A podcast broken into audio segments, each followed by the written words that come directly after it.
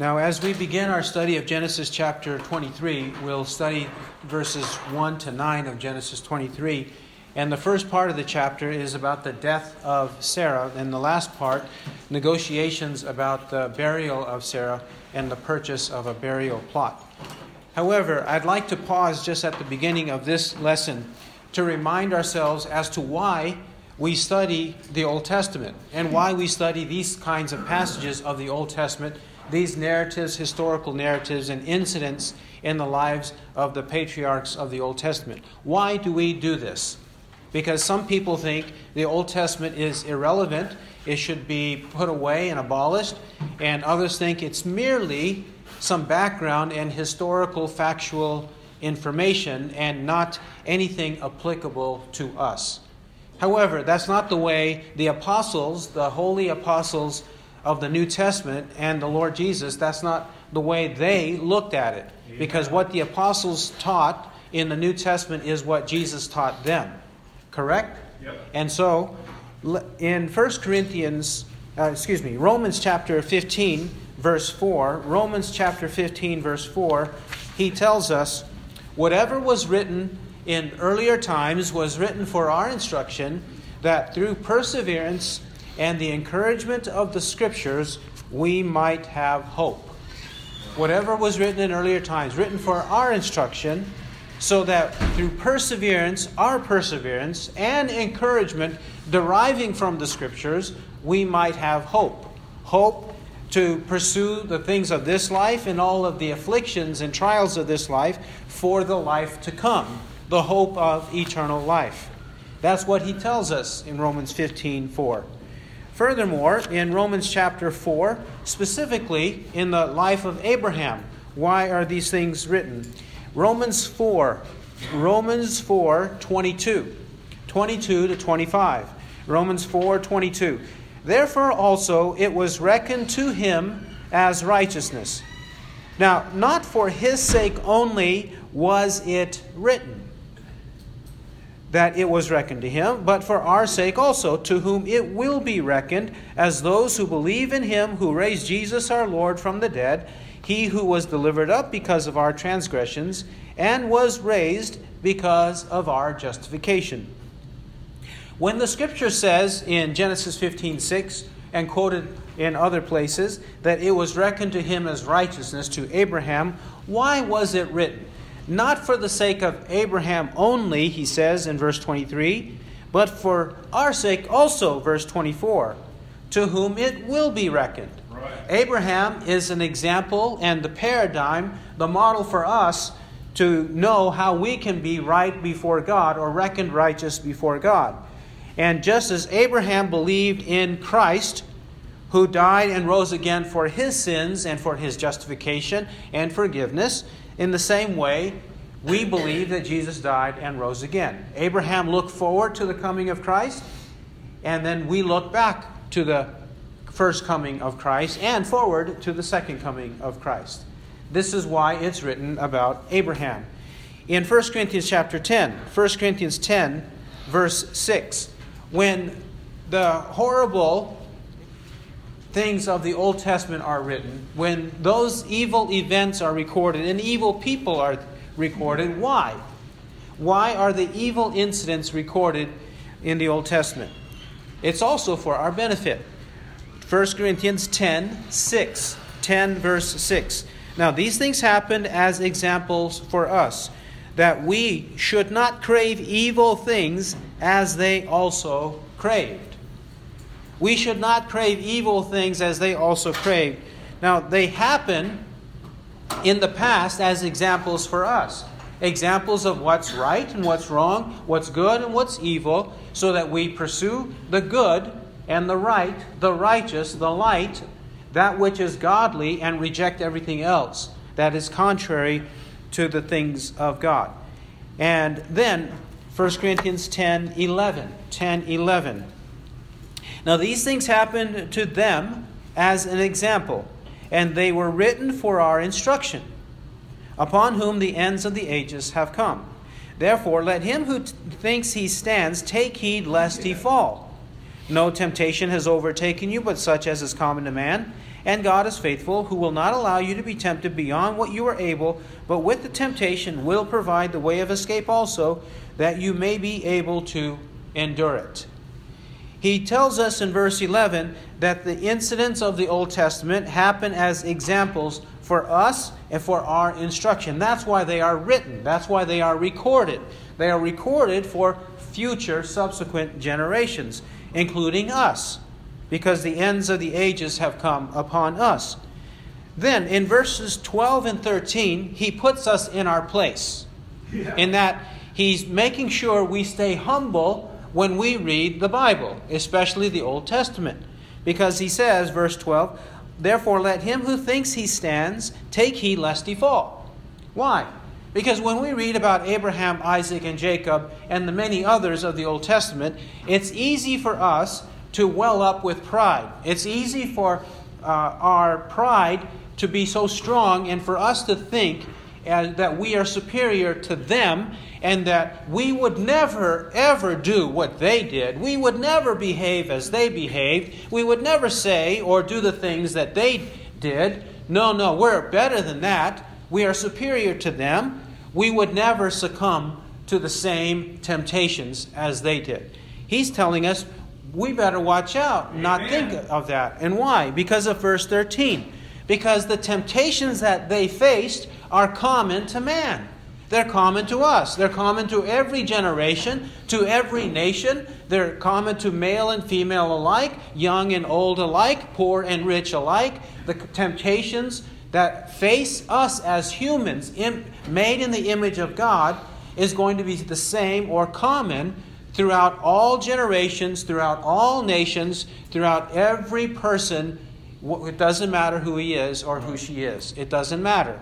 These are common. So, in the same way, God is faithful to help us overcome them. Just as he was faithful to Abraham and Sarah and the many others, the same way he'll be faithful to us and see us through those trials, see us through those temptations, so that we come out on the outside, on the other side, enduring it and escaping it, and ultimately for our eternal life. All right? So j- these are just a few examples. We could cite many others as justification for why we study the pages of the Old Testament the way we do. We must do so because it is for our benefit in these ways. Now, back to Genesis 23. 23, we'll start at verse 1. This, at the beginning, is the death of Sarah and Abraham's mourning for her death, and then what he does initially to secure a burial plot for her. This chapter is difficult to divide, it's all one narrative. So, for the sake of time, we'll just do verses 1 to 9, and then in the next hour, we'll finish the chapter. Chapter 23, verse 1. Now, Sarah lived 127 years. These were the years of the life of Sarah. And Sarah died in Kiriath Arba, that is Hebron, in the land of Canaan. And Abraham went in to mourn for Sarah and to weep for her.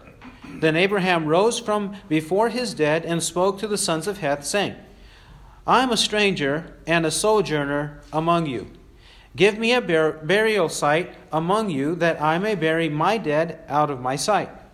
And the sons of Heth answered Abraham, saying to him, Hear us, my Lord. You are a mighty prince among us. Bury your dead in the choicest of our graves. None of us will refuse you his grave for burying your dead. So Abraham rose and bowed to the people of the land, the sons of Heth. And he spoke with them, saying, If it is your wish for me to bury my dead out of my sight, hear me, and approach Ephron, the son of Zohar, for me that he may give me the cave of Machpelah, which he owns, which is at the end of his field. For the full price, let him give it to me in your presence for a burial site. Verse 1 Sarah lived to be 127 years of age. Her whole life, 127 years. We know from chapter 17, verse 17 1717 that the difference between Abraham and Sarah was 10 years. 17 17 says, Then Abraham fell on his face and laughed and said in his heart, Will a child be born to a man 100 years old? And will Sarah, who is 90 years old, bear a child? The difference was 10 years. So that means that Abraham was 137 years old when Sarah died at age 127. And this would also mean that Isaac, their son, their one and only son, between the two of them, was 37 years old because he was born when Abraham was 100 and Sarah was 90. So Abraham's 137, Isaac is 37, and here Sarah dies at age 127. They are, Abraham and Sarah, we will see later with Abraham, they live a full and happy life before the Lord of course, uh, from their conversion onwards. But God has blessed them with a long, full, and happy life living in Christ, in the things of the Lord. Then, verse 2. It says, And Sarah died in Kiriath Arba, that is Hebron, in the land of Canaan. She dies in this city that has two names, and actually it has three names, which another name will be mentioned um, in verse 19. Notice, after this, Abraham buried Sarah, his wife, in the cave of the field at Machpelah, facing Mamre, that is Hebron, in the land of Canaan. These are the three names associated with this city or town uh, Kiriath Arba, Hebron, and Mamre. Kiriath Arba, according to Joshua 14 15, according to Joshua 14 15, we have why it is called Kiriath Arba. The word Kiriath, by the way, Kiriath means city of. City of. So Arba is the name of an individual. Joshua 14 15. Now the name of Hebron was formerly Kiriath Arba, for Arba was the greatest man among the Anakim.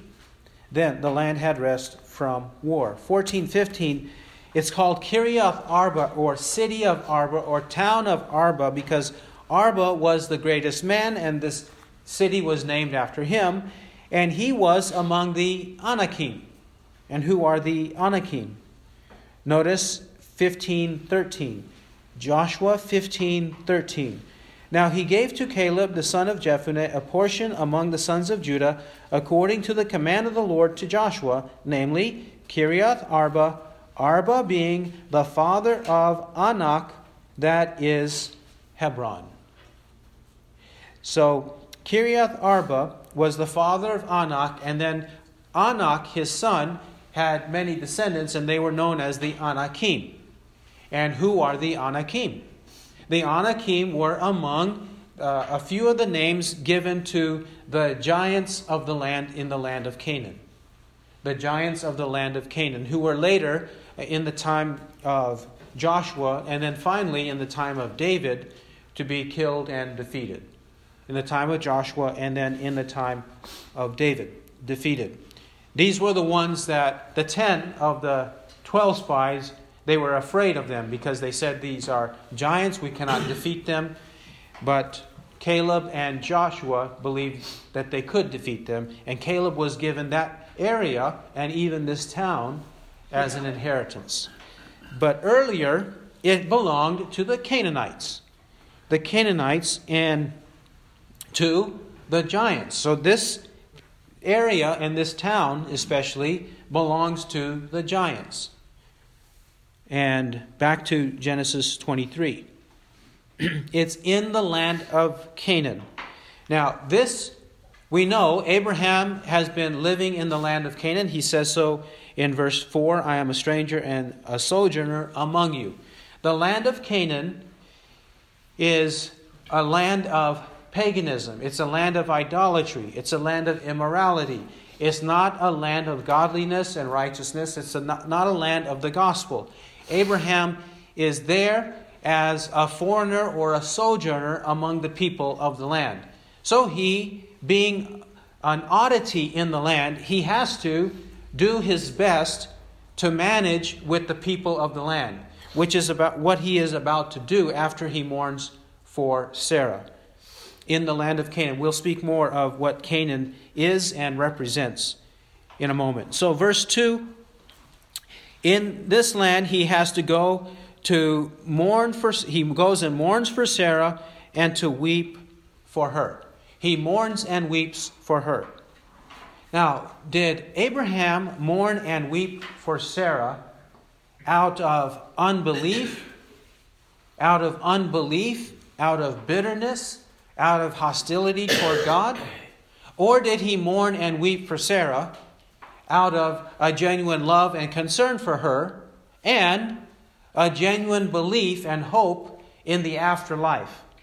In what way did he do it? I believe he did it in the latter way. That is, he truly cared for Sarah, truly loved her. He loved his own wife as himself, as it says in uh, Ephesians 5 28 and 29. He loved his own neighbor as himself, and his closest neighbor was his own wife, Sarah. And so he loved her until the end. So, of course, he would miss her and be grieving at that separation. Right? The Bible teaches that we are to be married until death separates us. And this he did until the very end of her life. He loved her and he was devoted to her until the end of life, even though they went through many trials. And even though he could have divorced her, he did not do that. He remained with her until her death and genuinely had a love for her until her death. Now, are we to mourn and weep whenever our own dead are gone? Yes, yes, we are. It is not to, uh, it is not for us to be, in a sense, or so, as some people look at it, super spiritual and never cry, never mourn, never weep, even if we lose our loved ones. That's not the case at all. Amen. It's not super spiritual to withhold your tears, withhold mourning when you lose a loved one. No, it is right and good in the right sense if we are truly missing them as having loved them during life, and if we are thinking about the life to come and putting our hope in that when we contemplate what death is, not only death with our loved one, but what death is to all humanity in relation to God when we are contemplating and thinking about those things, then it is right and good. For example, in Genesis 50, 1 to 14, in Genesis 50, 1 to 14, there, Jacob or Israel, he dies, and Joseph and the people, they mourn and weep over his death. Certainly, they did not do that in unbelief. They did not do this in bitterness and hostility toward God. They did it because they missed him, they loved him, and they were weeping and mourning for that reason. But also, they were thinking about death and what death's consequences are to all of us, and they were thinking in terms of the afterlife. This is what Joseph did in Genesis chapter 51 to 14. Furthermore, in 2 Samuel chapter 1, 2 Samuel chapter 1, 17 to 27, 2 Samuel 1 17 to 27, David laments, he laments the death of both Jonathan and Saul. Yeah. Now, Jonathan was his beloved friend. They made a covenant, and Jonathan loved David as he loved himself. The second greatest commandment, Jonathan practiced that toward David, and David had a mutual love toward Jonathan. So they were believers and best friends. But not David and Saul. No. Not David and Saul. And yet, the song or the dirge of 2 Samuel 1 17 to 27, David even mourns over the death of Saul.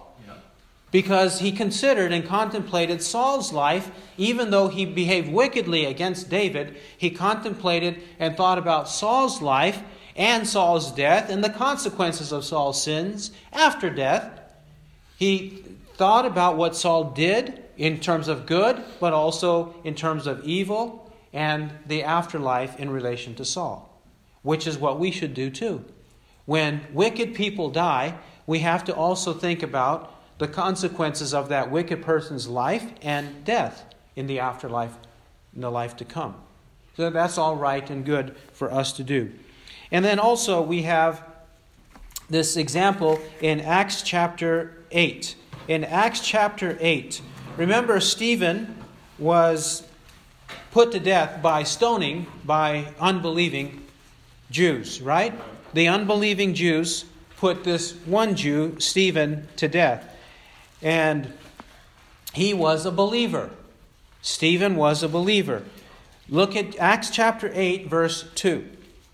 Acts chapter 8, verse 2 says, And some devout men buried Stephen and made loud lamentation over him. These are devout men, so Luke is not disparaging what these devout men are about to do. He's not disparaging it, he's complimenting it. He's teaching us that they are an example for us. They buried Stephen, which is right and good, and then they made loud lamentation over him. They wept aloud over the death of Stephen. Same for us. When we lose our loved ones, and even when we lose our enemies, in a way, we should weep over their death. Thinking about their own life and death, thinking about death in general, and thinking about eternal issues. This should come to our mind whenever someone dies. However, it does not end there. Look at Genesis 23, verse 3. 23 3. 23 3 says, Then Abraham rose from before his dead and spoke to the sons of Heth, saying, Firstly, let's just mention briefly who are these sons of Heth. From chapter 10, verse 15, chapter 10, verse 15, we gather from there that Heth was most likely the second born of Canaan.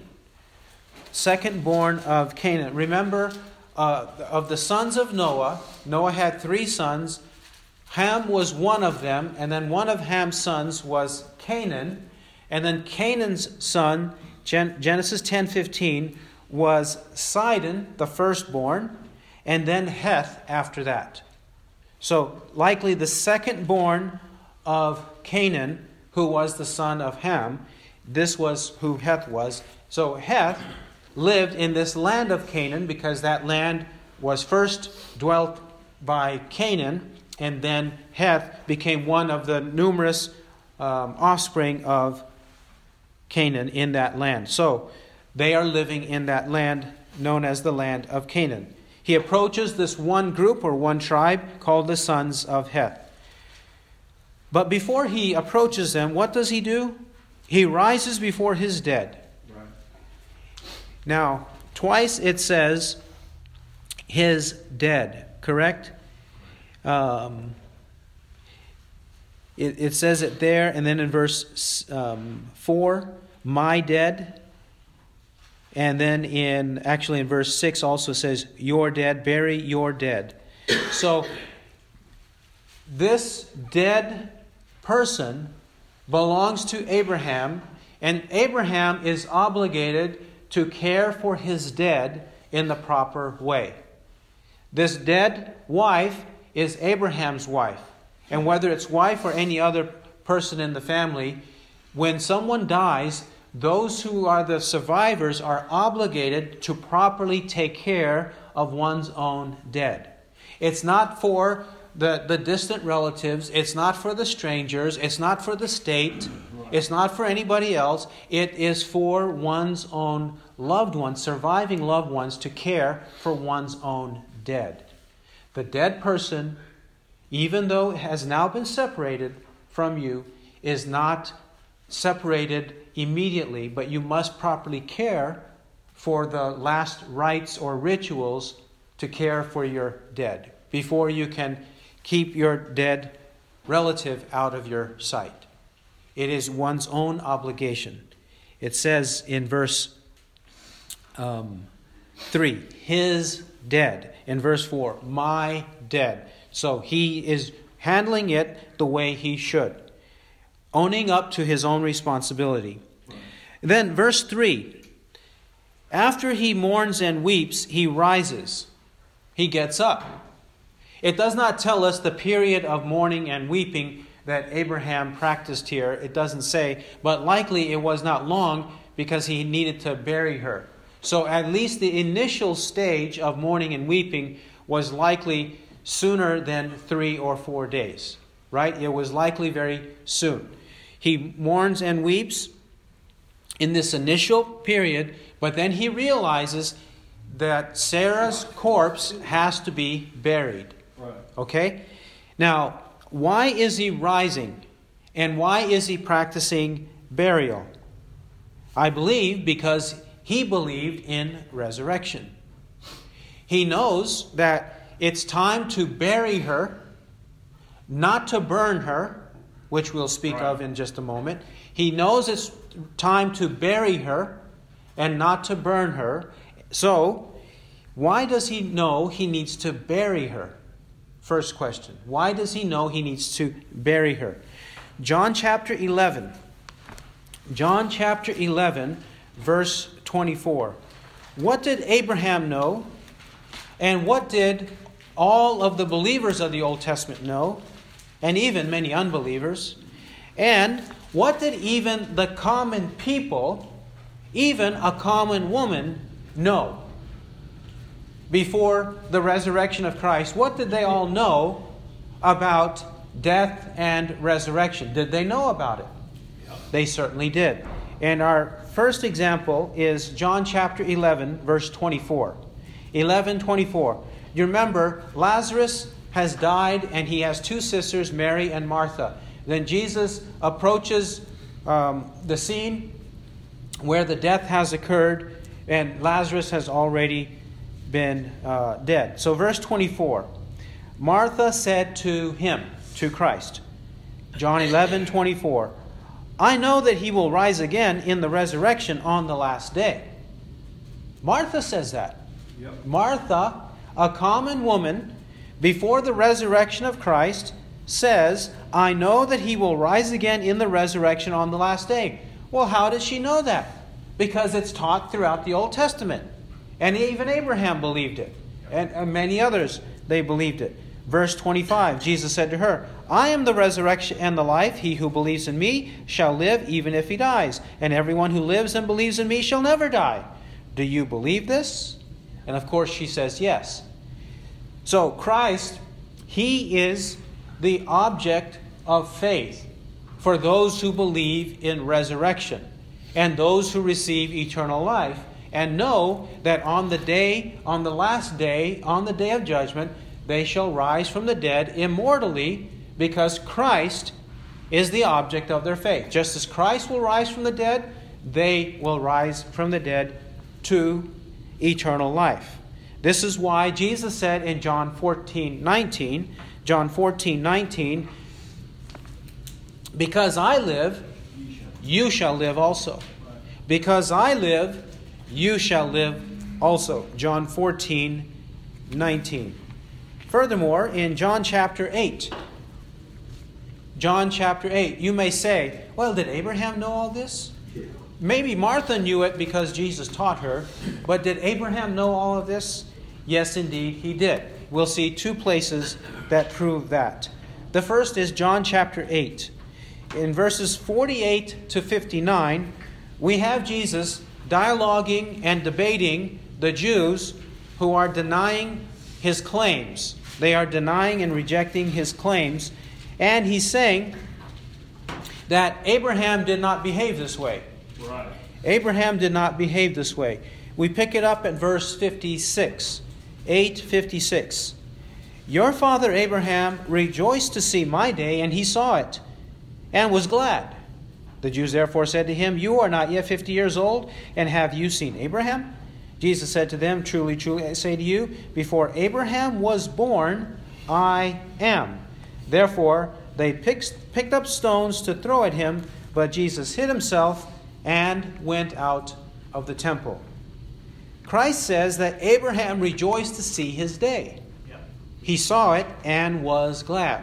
Well, what was the day that he saw? What was it about Christ that he believed? Well, we could say many things. No doubt. And we will see from Hebrews 11, it included definitely resurrection from the dead. Hebrews 11. Hebrews 11, resurrection from the dead. We'll read Hebrews 11, 17. Hebrews 11, 17 to 19. 11, 17 to 19. By faith, Abraham, when he was tested, offered up Isaac, and he who had received the promises was offering up his only begotten son. It was he to whom it was said, In Isaac your descendants shall be called. He considered, that's Abraham, Abraham considered that God is able to raise men even from the dead, from which he also received him back as a type. Abraham considered, he believed that God is able to raise men up from the dead. So he believed in the resurrection of the dead. Abraham did. And when he received Isaac back, because Isaac was not ultimately slain on the altar, he received him back. He received him back as a type or a parable uh, illustration of ultimate resurrection based on the resurrection of Christ, that all the faithful who believe in Christ will also be raised up just as Christ was raised immortally. This was Abraham's faith. He believed in this. This is why I believe he rose up before his dead, and this is also why he buried Sarah as a type or symbol, as a way of saying, I put my hope in resurrection, not in cremation, not in burning. Because those who are burned are typifying, whether they admit it or not, they are typifying eternal burning eternal fire in the lake of fire, where the bodies are burned in the lake of fire. And why do we say this?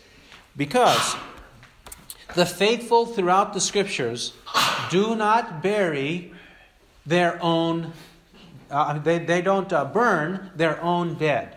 The faithful in the scriptures do not burn their own dead. That does not happen to the faithful and when they are expressing their faith. But when burning or cremation happens in the, in the Bible, it happens because wicked people are being punished. Wicked people are being punished. And when I said that this is a symbol of the eternal fire, remember what Jude says in Jude 7 just as Sodom and Gomorrah and the cities around them, since they, in the same way as these, indulged in gross immorality and went after strange flesh, are exhibited as an example in undergoing the punishment of eternal fire. Sodom and Gomorrah, they were destroyed by what? Fire and brimstone, right? Fire and sulfur. That's how they were destroyed. So they were burned just like that, instantly by a miracle of God from heaven. So, if their burning on the earth is a symbol of eternal punishment, the eternal fire, then why should we practice burning or cremating our dead? No, we should not do that. In fact, the opposite is the practice of Scripture. We should bury our dead. If we have faith in the eternal life to come, in the resurrected life to come. Furthermore, only wicked people are burned in the Bible. Only wicked people are burned in the Bible. We have several examples. Genesis 38 24. Genesis 38 24. The penalty that Judah announces to one who has practiced fornication is that she should be burned. The penalty for practicing fornication in Genesis 38 24 is that she should be burned. In Leviticus 21, verse 9, Leviticus 21, verse 9, if a priest's daughter practices fornication, she also was to be burned. Leviticus 21, verse 9. In Joshua chapter 7, in Joshua 7 and verse 25, uh, Achan, who rebelled against the command of God when they conquered Jericho, Achan and his family, who were under a curse for their disobedience, they also were burned. Yes, they were stoned to death, but they were then burned. Right. They were burned as a punishment for the sin committed. In Judges, Judges chapter 14, Judges chapter uh, 14, verse 15, and in 15, verse 6. 14, 15, and 15, 6. The penalty that the Philistines want to inflict on the wife of Samson for her not helping them or for her causing trouble to them, the Philistines, is to burn her, to put her to death by burning her. And not only did she get burned to death, but her father was by the time we reach Genesis 15, verse 6. It says So the Philistines came up and burned her and her father with fire. They were put to death in that way. Well, if this is the case, that wicked people or those that are uh, not deserving because of their actions a proper burial are put to death that way, then the Bible is, I think, clearly indicating that burial is a practice for the believer, just as Abraham and the many other believers of the Old Testament and the New Testament practiced. Let's now return to Genesis 23. 23, verse 4. 23, verse 4. What does Abraham say? He's speaking to the sons of Heth, the inhabitants of, of the city. He says, I am a stranger and a sojourner among you. Give me a burial site among you that I may bury my dead out of my sight. He calls himself a stranger and a sojourner among them. Why does he do so? I think he does so for the immediate reason, but also for uh, a future or ultimate reason. The immediate reason is he's trying to understand or teach his hearers, the sons of Heth, he, that he has a proper place in their society. He knows that he's not a king. He knows that he's not the king or the mayor of, of the city. He's not anything like that. So he's understanding his humble place among them, that he is dependent upon them. So he calls himself a stranger and a sojourner among them, so that as he approaches them with a request, a request for the first place the, and the only place that he would ever own in the land of Canaan throughout his life. Right? God promised him the land of Canaan, but he never owned it, and he only, only owned this cave for a burial site. That was the only place he owned for all of his life. And why does he approach them? Because he has to understand or make them understand I realize who I am. I don't own this land, and so I'm approaching you in humility with my request. See, after all, I have my dead wife here, and I want to bury her. So that's his first reason. But I think the second reason he calls himself a stranger and sojourner has to do with his ultimate belief that he's not there to conquer the land of Canaan. Right. Abraham is not there as a, a, nomad or dweller in the land of Canaan in order to eventually conquer the land of Canaan. That's not his purpose. His purpose is more eternal. His purpose is to signify the life to come, to live as a stranger and sojourner on the earth, because his hope is the life to come. Canaan signifies and illustrates the life to come. Yes, Abraham believed in heaven. He believed in the new heavens and the new earth in which righteousness dwells. He believed in eternal life. He was not, Abraham was not living for this world. He did not think, he did not believe that once we die, that's all. He did not believe like that. Nor was he uh, unclear, nor was he hazy and cloudy in what he thought of the afterlife. He knew the promises of God for the afterlife, even in regards to this land of Canaan. and what his status was in the land of Canaan. Let's prove that. Let's prove that Abraham knew that the land of Canaan was only a foretaste of heaven and the eternal heavens and earth in which he would dwell. Firstly, Genesis chapter 47, verse 9. Genesis 47, verse 9. By this point, we're reading about Jacob, Abraham, Isaac, and then now Jacob. And notice what Jacob says to Pharaoh about who he is, about who he is. Genesis 47, verse 9. So Jacob said to Pharaoh, The years of my sojourning are 130. Few and unpleasant have been the years of my life, nor have they attained the years that my fathers lived during the days of their sojourning. Now, by this point, Jacob had lived 130 years. He will live to be 147. In the case of Isaac, his father, Isaac lived to be 180, and Abraham lived to be 175.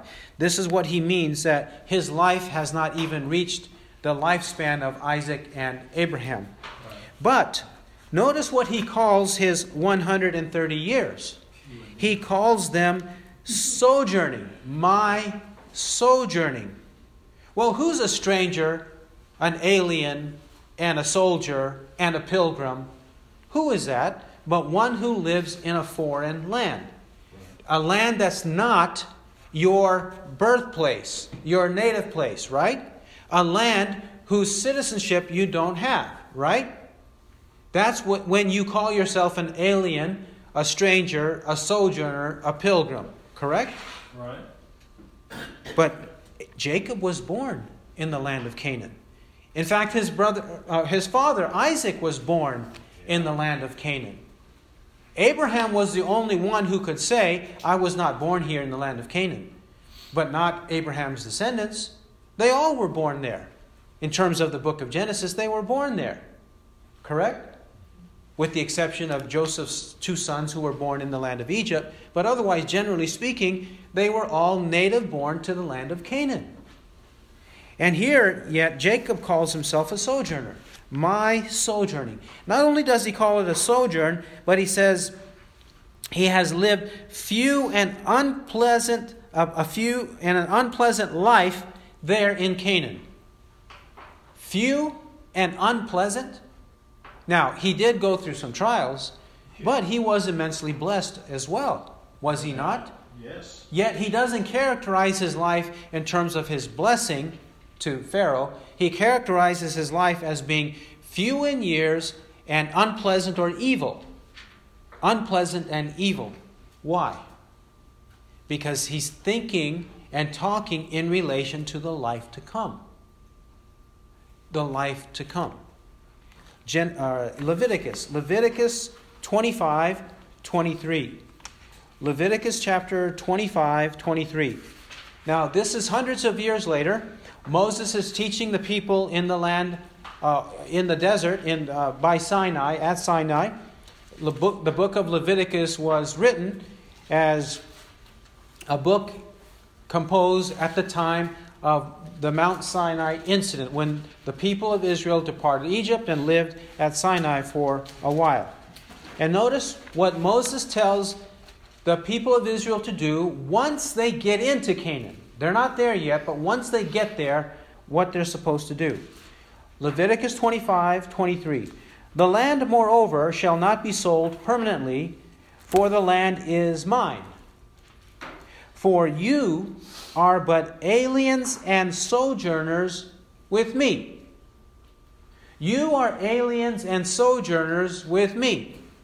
Which means when God dwells among the people of Israel, and the people of Israel live in the land of Canaan, the aliens and sojourners are the people of Israel.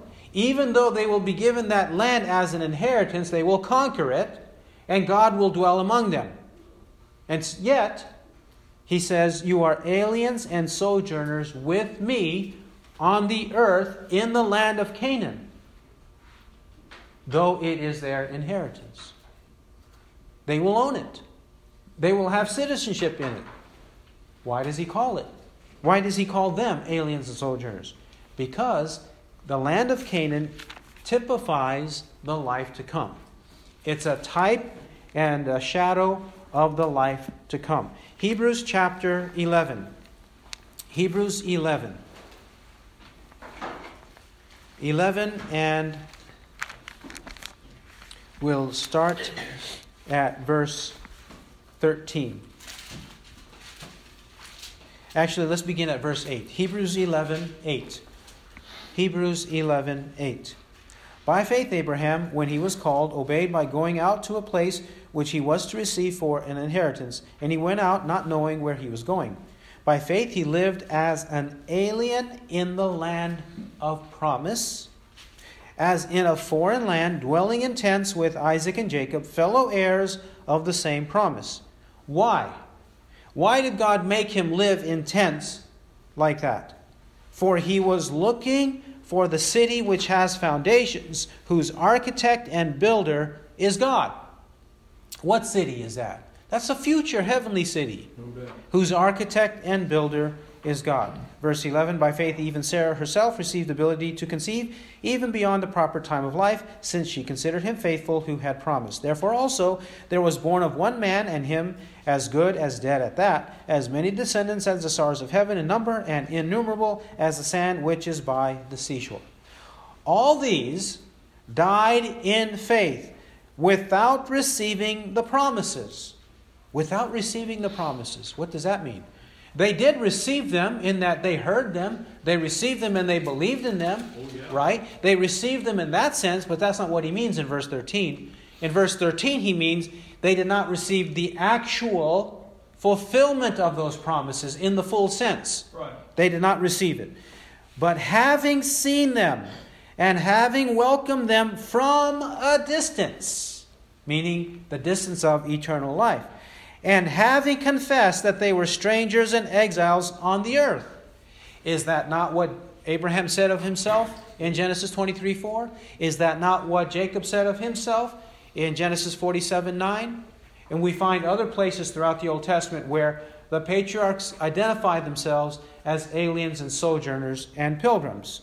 So they do confess. They confess to other people that they are strangers and exiles on the earth. So when they call themselves by these names, what do they indicate? What are they confessing? Verses 14 to 16 say For those who say such things, make it clear that they are seeking a country of their own. And indeed, if they had been thinking of that country from which they went out, they would have had opportunity to return.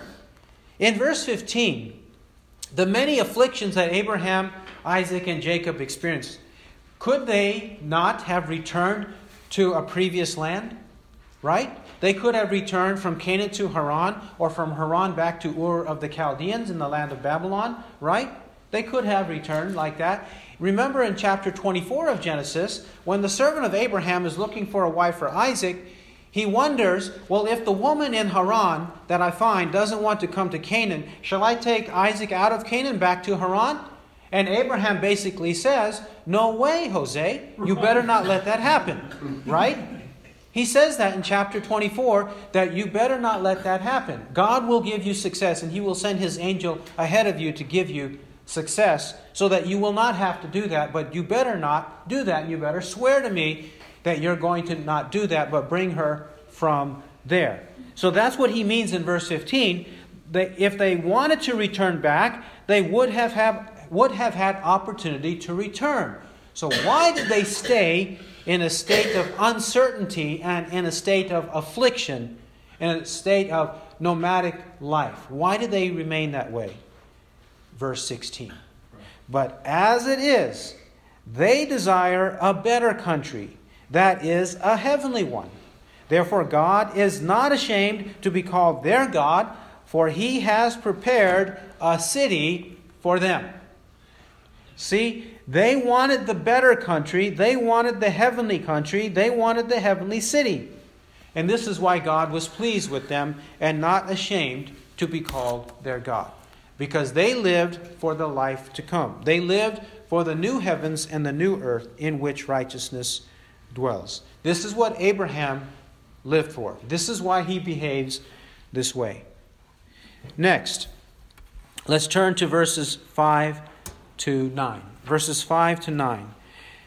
And the sons of Heth answered Abraham, saying to him, Hear us, my lord. You are a mighty prince among us. Bury your dead in the choicest of our graves. None of us will refuse you his grave for burying your dead. So Abraham rose and bowed to the people of the land, the sons of Heth. And he spoke with them, saying, If it is your wish for me to bury my dead out of my sight, hear me, and approach Ephron the son of Zohar for me, that he may give me the cave of Machpelah, which he owns, which is at the end of his field. For the full price, let him give it to me in your presence for a burial site. So, he approaches them, he pr- uh, approaches them with his requests, and the sons of Heth are very obliging. They're very courteous eh, in their response. They call him my Lord. They recognize him, so they respect him. He respects them, and they respect him. They call him a mighty prince or prince of God. Your footnote might say. Literally, it says prince of God. Prince of God. So, mighty prince or prince of God among us, which means that he has established, maintained a good testimony among them. And then they say, find the best place, the choicest yeah. of our graves. Find a good place like that. And notice, they also keep graves. Yeah. They also keep graves, which among the peoples of the earth, there are some nations or peoples of the earth that practice burial even though they're not Christians. Others, of course, they burn their dead, but and others of them bury their dead. So, yeah, bur- bury in terms of uh, embalming the corpse and putting it in a safe place to let it deteriorate naturally. So they, they have some remnant of true belief in their practice, some remnant of it, which reminds us of the doctrine of common grace. God has endowed the human heart, whether Christian or not, endowed the human heart with certain truths, with certain knowledge, with certain morality, the knowledge of right and wrong and what they should do, who God is, who they are, this life, the life to come, life and death.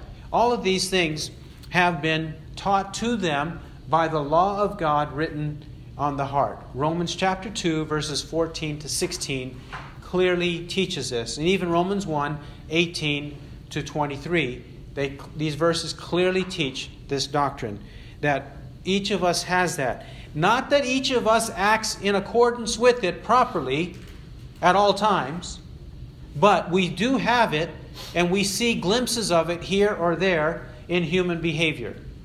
Even among wicked people, unbelievers, even idolaters have remnants of that in their daily life. And that's what they have. They acknowledge his virtues and they give him this option of the choicest of their graves. A couple of things here. One, he's called um, a mighty prince. This shows us that he has been establishing a reputation among them by living a godly life. We can see this by no- noticing in chapter chapter 14 um, excuse me, not chapter 14, um, chapter 20, verse 7. Chapter 20, verse 7. Now, therefore, restore the man's wife, for he is a prophet, and he will pray for you, and you will live. But if you do not restore her, know that you shall surely die, you and all who are yours. God declares to Abimelech, who lives in the land of Canaan, he's a Philistine but lives in the land of Canaan, that Abraham is a prophet, a prophet of God. He belongs to God, and he's a righteous prophet of God. In chapter 21, in chapter 21, verse 22, 21, 22, Abimelech says this to Abraham. Now it came about at that time that Abimelech and Phicol, the commander of his army, spoke to Abraham, saying, God is with you in all that you do. God is with you in all that you do. Abraham has verbally this reputation announced about him, but also in the way he's living his life, it's evident among the pagan people that God has blessed him, God is with him in the way he lives, the way he interacts with people, how godly he is. They know all of this. And they see also the material blessings that God has given to Abraham. So, because of all of this, God has influenced these pagans, these idolaters, sons of Heth, to be congenial to Abraham, to treat him properly with respect. And then Abraham treats them with respect. Yeah. Verse 7. So Abraham rose and bowed to the people of the land, the sons of Heth. So they are respectful toward him, and he is respectful toward them. We'll speak more of his respect toward them in the next hour. Then verses 8 and 9, 8 and 9, Ephron, Ephron, the, the son of Zohar, he has a field and he has a cave in that field. Presumably, Ephron was very wealthy, and Ephron was not there at the time, or Ephron was not the one to approach directly. It would be better to go to the uh, humble means, that is, to go to the gate of the city or wherever there would ne- be negotiations that take place, present your need, and then request the people who know Ephron to approach Ephron instead of Abraham going directly to Ephron. It's an indirect way of approaching the issue and not going straight to Ephron in a brazen way and, in a proud way. He's trying to handle it in the proper way according to the situation that he had to deal with. That's why he says in verse 8, he requests these sons of Heth to um, approach Ephron, the son of Zohar, for me. Approach him for me. I have this petition. You know my reputation. Many of you have spoken about it. So now please go and approach Ephron so that Ephron can give it some credibility when people familiar with Ephron can approach him with the request. Then, verse 9, he owns a field, but he wants a cave in the field that's at the end of the field. Why this cave and why at the end of the field? Probably because he wanted to secure a location where he and Sarah and others in the future, because we know by the end of the book of Genesis, Jacob is buried there and Rachel is buried there, Leah is buried there, they're all buried there, that he wanted a sufficient burial site away from the rest of the people for his own family. And this, I think, is illustrative or indicative of a separation in the life to come. That, yes, we all die. Um, young, young and old, believer and unbeliever, it doesn't matter. We, we will all die. So death is common to all of us because of sin. But the burial separate from the unbelievers was there to indicate that their hope upon death is a different hope and a different belief than the wicked. And they don't want to be associated with the wicked in their death. They want a separation. So that probably this is the reason why he wanted this specific place away from where everybody else among the Canaanites would be buried. And further in verse 9, he says, For the full price let him give it to me in your presence for a burial site. He wants to give Ephron what he deserves because it's his property. So he's trying to be honest and forthright in his dealings. He's not trying to have a shady deal, he wants to do it right. Give Ephron what is um, the value of that land, the value of that cave at that part. Give him the full price so that, it, and also do it in the presence of everyone so that there are witnesses. Right. This is not a secret and dark deal. It is in the presence of everyone with a transparent and honest approach to the matter. This is how Abraham is going to approach it. And we'll see some more about that in the next hour. He who has ears to hear, let him hear what the Spirit says. Amen.